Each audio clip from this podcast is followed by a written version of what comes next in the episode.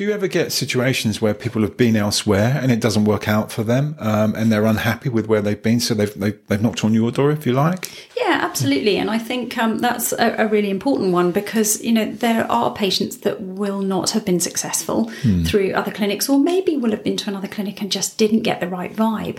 Um, so, you know, we, we see those patients and, and we will assess those right from the beginning. We will see what investigations they've had done. We will recommend anything further that we think will benefit them okay. um, in the bigger picture hmm. to make the, the right decisions for our patients. Hmm. we put that to them um, they will then make an informed choice as to whether they would like to proceed with treatment. Okay. And it may be that there there are some patients that we don't feel are suitable for yeah, right. the IVF journey. Yeah. We may need to look at alternative treatments for them, such as egg donation or surrogacy, um, and we can support them in, in that route as well. You know, okay. we, we do collaborate with, with other clinics yeah. should we need to, and the provision of, of eggs if we need to think about egg donations. So there are alternative options. There. Okay.